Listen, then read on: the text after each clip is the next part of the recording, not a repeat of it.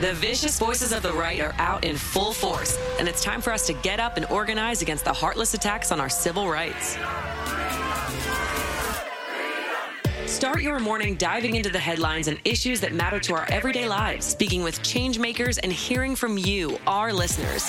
Hear your host, Zerlina Maxwell, break down the top news, push for solutions from officials who represent us, and call out the misinformation and hypocrisy that surrounds us. Plus, the engaging stories that keep you energized. Get your morning boost of politics, culture, and everything you need to start your day. It's always darkest before the dawn, but the dawn is here shining a light on the ruthless forces across the aisle and rising for a brighter future for all of us. This is Mornings with Zerlina. Welcome to Mornings with Zerlina. I am Zerlina Maxwell, joining us to discuss the youth vote and everything related to young people ahead of the 2022 midterm elections is Rainesford Stauffer from Teen Vogue. Thank you so much for being here this morning. Good morning. Thank you so much for having me. So, um, it, it's it's such a fascinating topic because one of the things that I always have to start off any conversation about the youth vote um, with is the fact that the youth vote is different every single election cycle because people are turning 18 all the time. So every time we're saying like young voters and the youth vote, we're talking about a different universe of of people and of voters and they all have different things that they care very much about. So, my first question is when we're talking about young voters in the 2022 midterms, who are we talking about? They're they're different than who we were talking about in 2020 or in 2018 even. That's such a great point because I think first one of the things that happens when we talk about not just the youth vote but kind of this broad terminology of young people in general is this assumption that young people are a monolith, um, that every young person is a member of Gen Z, that every Gen Zer supports the exact same things and wants to see the world go in the exact same way. And I think it's really important to recognize that just like everyone else, everyone of prior generations, everyone of all ages, the things that young people are impacted by, the things they're thinking about, the issues that shape their day to day all shape the things that they think are important in an election, in a community, in their schools, in society. One of the things I loved about reporting this story is that the young people and the organizers I spoke to were thinking really big about the kind of world they wanted to live in. They were thinking about climate justice and reproductive justice and really dialing into their local communities and making sure that not just them, but the communities that they are a part of have their basic needs met and feel safe and supported. And I think that that's something that's really important to flag going into midterms. You mentioned some of the issues that young people are, are really focused on, like climate justice, student debt. Um, obviously, we're all living through the COVID pandemic. I think that's top of mind for a lot of young people who have had to do a thing called remote college or remote schooling um, some, of some form. Um, but also, we lived through the racial reckoning, which was an intergenerational protest after what I like to say is an intergenerational lockdown. So I feel like people were having those conversations with, with their parents at the beginning of COVID. Speak to some of the specific issues that the organizers you talked to highlighted as top of mind for them. I feel like when young people get to the point where they understand that, like, oh, climate change is an issue I have to care about because I'm going to actually be alive when they say the deadline is for when we actually can't fix it. So, speak to some of the specific issues um, that were cited by the organizers you spoke with. So it was such an incredible range. The first example that comes to mind is Minnesota Youth Collective talked to me about how from 2018 to 2022, the organization shifted really massively from this purely electoral organizing work um, to a space where young people were building skills and advocating for issues like housing and public safety. They turned their offices into a mutual aid hub. And part of that shift happened after the murder of George Floyd, where the organizer I spoke to was very clear that it felt almost inauthentic to be doing voter registration work in a time when we were talking about Black people being murdered by the police.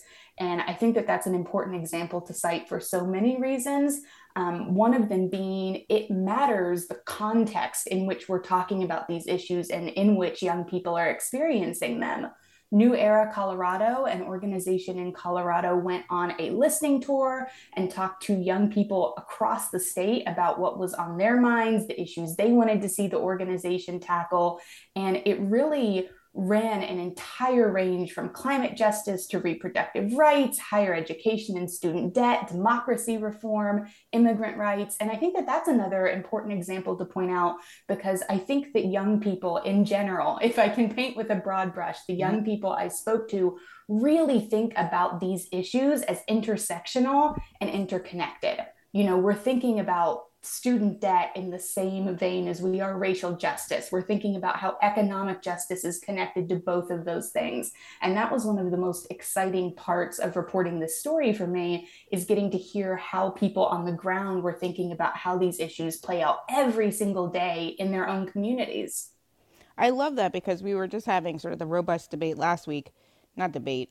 People were talking about how inflation was the most important and abortion was the silo issue to the side that only certain, you know, maybe feminist activists they care very much about it, but regular Americans, the regular people, they don't care about that. And everybody was like, "Wait, have you ever heard of intersectionality? Like, have you ever heard that perhaps abortion is an issue that intersects with your economic concerns. I mean, have you ever heard of that? Um, and I feel like young people, in in such a fascinating way, you know, they they understand it fundamentally, like almost organically, without having someone to, with, without having the need for someone to explain intersectionality to them the way I feel like I have to to like my parents' generation. They're like, "What?" um, and and one of the things um one of the organizers you spoke to, Chris Suggs, said folks aren't interested in hearing you talk about politics or what's going on, uh, going to be on their ballot, like ballot initiatives, if they if they don't know where they're going to sleep at night or where their next meal is coming from. I mean, I think one of the other pieces of your story that was so important, you've already mentioned a piece of it, is the fact that you know it felt it felt very out of touch to just be like register to vote, vote, get out the vote when when George Floyd is is murdered and millions of Americans are going out on the streets to make their voices heard on that issue. Or we're living through a once in a generation pandemic and people are losing their jobs and livelihoods and don't have food. Can you speak to the way in which organizers on the ground, to your point, they're not just registering people to vote or like, you know, doing a GOTV drive, they're actually doing that kind of community based organizing that provides services and care to the community first as a part of the larger strategy of organizing.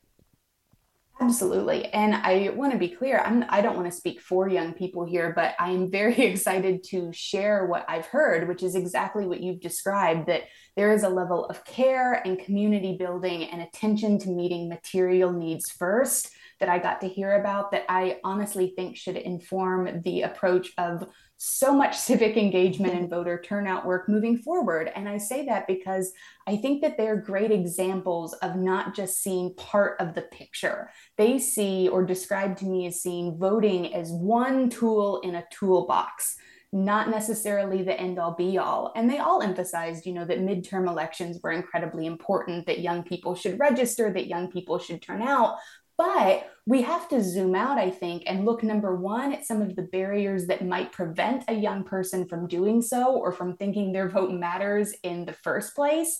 And second, I think it's really critical that these young people described year round, day in and day out, on the ground organizing and community building that focused on things like helping community members when they were threatened with their utilities being shut off or mm-hmm. they didn't have access to food, they couldn't book themselves a COVID vaccine all of those things intersect with how someone shows up to vote and whether they vote. And I think more importantly, it makes sure they're in a safe and stable spot to even zoom out and see how the issues they care about are showing up in policies or on the ballot.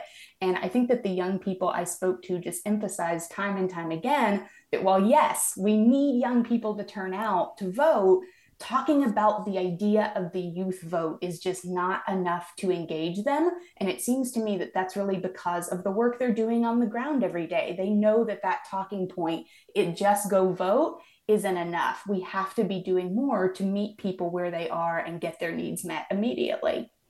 I want to speak to some of the policies that um, folks cited. I mean, one of the things that I've learned about, you know, I'm an old millennial, um, and so I, you know, there was a lot of talk about the millennials and what we thought about different issues and how we voted, how we approached life, and all of those things. And now all the think pieces are written about Gen Z, a bigger generation, more diverse generation, but also um, statistically a more progressive generation. Can you speak to some of the progressive policies um, that the young organizers you spoke with cited? Because I think that's also a fascinating piece. It's not just that, you know, like, oh, young people are more liberal or something like that. And it's not that. It's that they are specifically citing bold progressive policy change because some of these issues that they're talking about, like climate, are existential. So they require really, really radical change as opposed to incremental change that's really slow because there's actually a time limit. well, in the context of climate. Absolutely. And I, I, think that this question could go in a million different directions, which speaks to what we were talking about earlier with the intersectionality. Student debt is one I heard a lot about. Mm. And I think that that one is such um, a big deal on the minds of so many people whether or not they decided to attend a four year college because of how it trickles out and impacts all of these other things. So I think that when people say student debt, yes, cancel student debt. We need to make college free or at least more affordable. But I think that that's part of a bigger context in how people are thinking about things like rent stabilization and affordable housing they're thinking about healthcare and how they're going to get care in their neighborhoods and then in their communities if they're not insured through their jobs.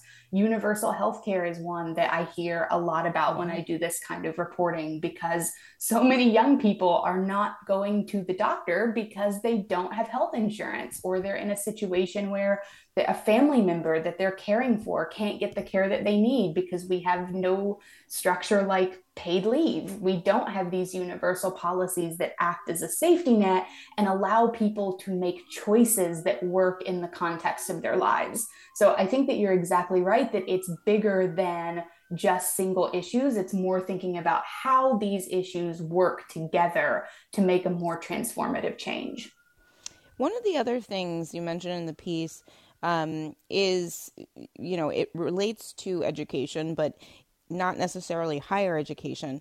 But even the idea that some of these organizations um, are engaging and getting in the mix when these culture war fights are happening. So speak to how young people are responding to, you know, the attacks on critical race theory. I mean, I, I feel like in some ways it's like they're not even the people learning it unless they're in law school. So they're not even like, um, you know, impacted in in a direct way by the attacks on critical race theory. Um, but I think that the fact that they're jumping right into those waters and saying no, we understand intersectionality. We understand intersectional feminism. These things are, you know, we understand American history in a different way because we are native to the internet and have social media and we've been educated on so many different parts of history that were not in books. Um, talk about how they're jumping into some of the culture war issues also from a completely different perspective than the generations that came before and again, I don't want to speak for them, but I think the young people that I've talked to wouldn't even necessarily describe it as a culture war. Yeah. I think even the idea mm-hmm. that we mm-hmm. are quote mm-hmm. unquote warring yeah. about yeah. whether to teach accurate history, and you know this better than I do, yeah. Uh, about whether to teach accurate history in schools is just almost unfathomable. It's hard to comprehend if we weren't watching it happen, if and if we hadn't been watching that progression happen over the course of years. Voters of Tomorrow, an organization that I spoke to for this piece, um, was talking about they acted very quickly and very responsively on the ground and had organizers distribute copies of banned books to high schoolers in Virginia and Texas following book bans. So I think we see concrete examples like that we see young people helping to inform one another and engage each other, but we also see them doing things like showing up to school board meetings where they can. I think that when young people show up to school board meetings, when they walk out of school in protest of abusive and harmful policies, when they fight for accurate history to be taught in their schools, I think it's not just that they're fighting for a better future than the one that we're currently existing in.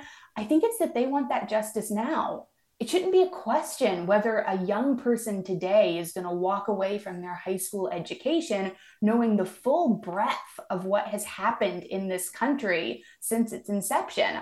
And I think that they see that or have described to me seeing that just as connected to these other more policy focused specific issues. They see it as all one big picture. And I think that that's really important not to let these issues that are unfolding largely in schools and on school boards feel like they're separate from the bigger picture when they're very much a part of this whole. Really really important points. The other the other thing i think a lot about and i'm i'm glad to hear in your and see in your reporting that young people are also thinking about this which is the threat to democracy um, in this particular moment. Um, that's actually the, the last piece uh, the last quote in your piece. All mm-hmm. it's it's an organizer saying all of those things are incredibly important to our future, citing the other issues that we've been talking about this morning and, you know, saving democracy, honestly. This is a piece of the story that is unprecedented, right? So so mm-hmm. I I've been beginning to say this sentence. Like this is the first post-insurrection midterm election we've ever had. Um and that means something to me, right? We didn't have a peaceful transfer of power in 2020. That's never happened before. We ended Roe versus Wade in young people's lifetimes, that's never been something that's a reality. There's always been legal abortion for their entire lifetimes, for my entire lifetime. Speak to this idea that, you know, as many of the issues, the specific issues we've been talking about are existential, the threat to American democracy and the ability for us to even have a functioning democracy going forward after this midterm is something that young voters they're they're paying very close attention to that. I think that that's the whole thing. I think that that, especially for these midterm elections, I think that that is the umbrella under which everything else is interconnected and under which everything else is sitting. Because one of the things that came through loud and clear in conversations I had for this piece is kind of this duality where young people are fighting for the bold progressive policies that they want to see implemented, that they want for their community, they want for their peers, they want for people older than them. But also, they are fighting to hang on to the rights that, as you pointed out, have been felt like givens in a lot of ways, or at least felt like things that we had. We knew we needed to guard them, but we had them. And now there's kind of this double fight happening where it is a fight for the future that young people want to see in the world, but it's also very much trying to hang on or, in some cases, gain back rights that have now been stripped away. And I think that the threats to democracy, what we're seeing now with a flurry of election deniers running for all levels of government. We're seeing voter suppression, which we know has been an issue historically in this country all of these things add up to make the stakes incredibly high. And one of the other young organizers that I interviewed for this piece, I don't want to butcher the paraphrasing of this quote, but they said that, you know, when people told them, vote like your life depends on it, they actually believe that.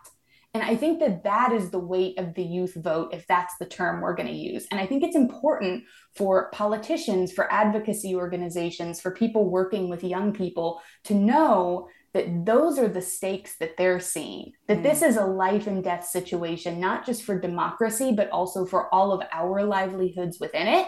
And I think that tie mm. is going to be important, certainly in midterms, but is also going to be how we think about this moving forward, too. I would say that's fairly accurate. I mean, the thing about young young people, and again, we're using that umbrella term very broad, very loosely, um, but I but I feel like they understand what's happening in this moment almost better than some of the older generations that maybe think that our institutions will hold. I mean, there is a sort of naive mindset you have to be in to believe that you know this is just another horse race election and we're just going to like do some polling analysis and it's just like all the other ones when you have 300 republican candidates running who deny the results of the 2020 election which as i mentioned is the one where there was an insurrection after it. Um, one of the other things that I wanted to ask you about, we have about five more minutes, um, is about this idea of power because that comes up a mm-hmm. bunch of different times in the piece. And I think of this a lot of different ways. I think young people understand that, you know, the Senate is really old. The Congress is old. People in elected office are old and that there needs there is a need for a generational shift. Do you get the sense that they want to be that shift? Be a part of that shift? Do they want to run for office? Do they run run for office on the local level? Are they joining school boards or just showing up to the meetings? Like how are they approaching this idea of trying to gain power not just through voting but also by running and are are they going to be the new candidates um, in this next generation of people who run for elected office? I think it's not a question so much of whether young people are going to be the next phase of political power in this country. I think that it's how they're going to use it that is so interesting and is certainly something that came up in this piece because thinking about what long term power building looks like for young people was kind of an inflection point that I heard from organizers all over the country is we've talked about the youth vote, we've engaged young people, young people are showing up, they're participating what now? I think that we're going to see a really interesting split. I think a lot of young people, in my opinion, rightfully, feel very disenfranchised and put out with traditional politics and business as usual. I think that the lack of faith and lack of trust in institutions is detrimental. And I also understand how young people got there. I think that uh, one difference that the young people have cited compared to some members of older generations is there really has not been a point in most of their lifetimes where this country has not been in some form of acute crisis. And I think that we could certainly argue that that is the American story and that it's been that way throughout history. But I think there's something to be said for watching all of this happen in real time and the access to information that young people have that does make the stakes feel a little bit different.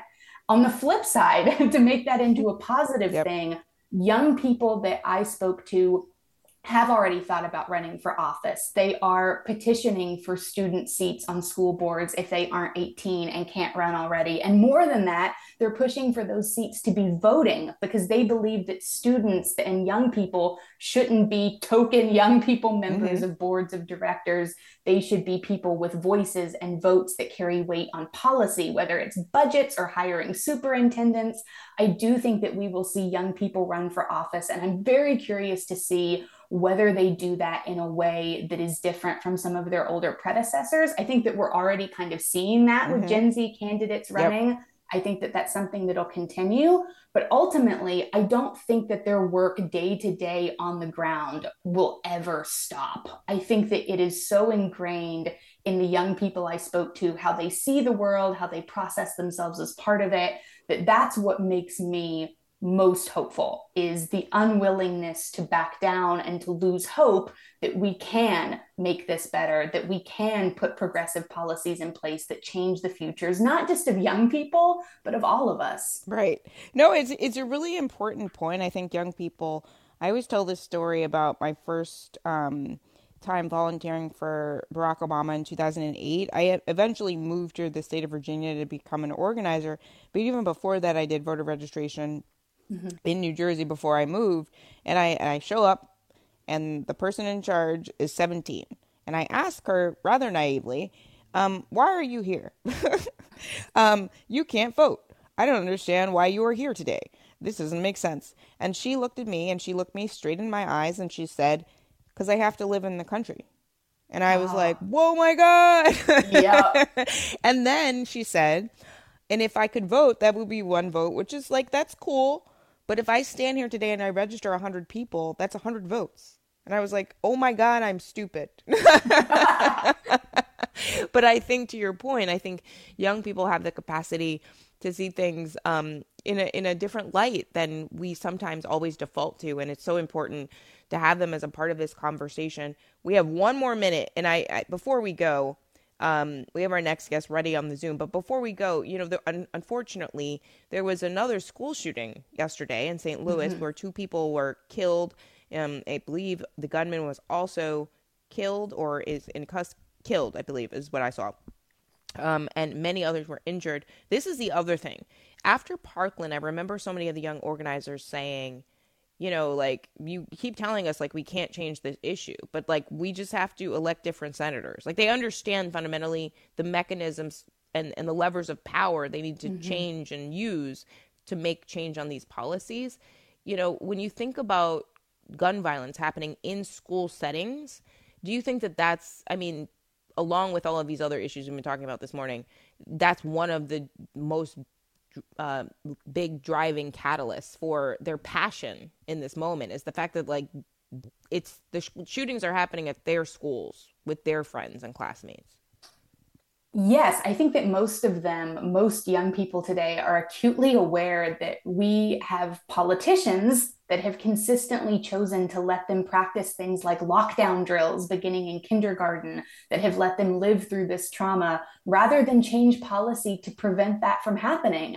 And personally, I'm torn because I think that it is an incredible responsibility and an incredible amount of pressure we put on young people to save the world as they're trying to grow up in it. But we also know that young people throughout history have been drivers of social change and of progress. And so I think it's this duality where it's a lot of pressure, but it's also pressure that they feel is very necessary because they are losing their peers. They are having their school days altered. This is not an unrealistic concern for a young person to go into school and wonder if they are going to come back out at the end of the day. And that is something that I hear about over and mm. over that the inaction that this country has taken on gun violence has been a major catalyst for young people saying, if you all won't do it, we will. Mm-hmm. And I don't think it's hard to trace how that relates to other issues that are on the minds of young people when thinking about how they're going to step up and take control of their future and what they want that future to hold really important points and such an in-depth conversation about the youth probably the most in-depth conversation um, I've ever had in the media about young voters and, and probably that folks have ever heard. Really important piece. I'll tweet it out again this morning in Teen Vogue. Um, Rainesford Stauffer, thank you so much for being here this morning and talking through this with us. It was so important um, to focus on this because I hate when people are just like young voters and I'm like, you know, you're talking about different people. Like people are turning 18 every day. um, I need you to have a more uh, nuanced understanding. So thank you for helping us do that this morning. Please stay safe. Thank you so much for having me for such a great conversation.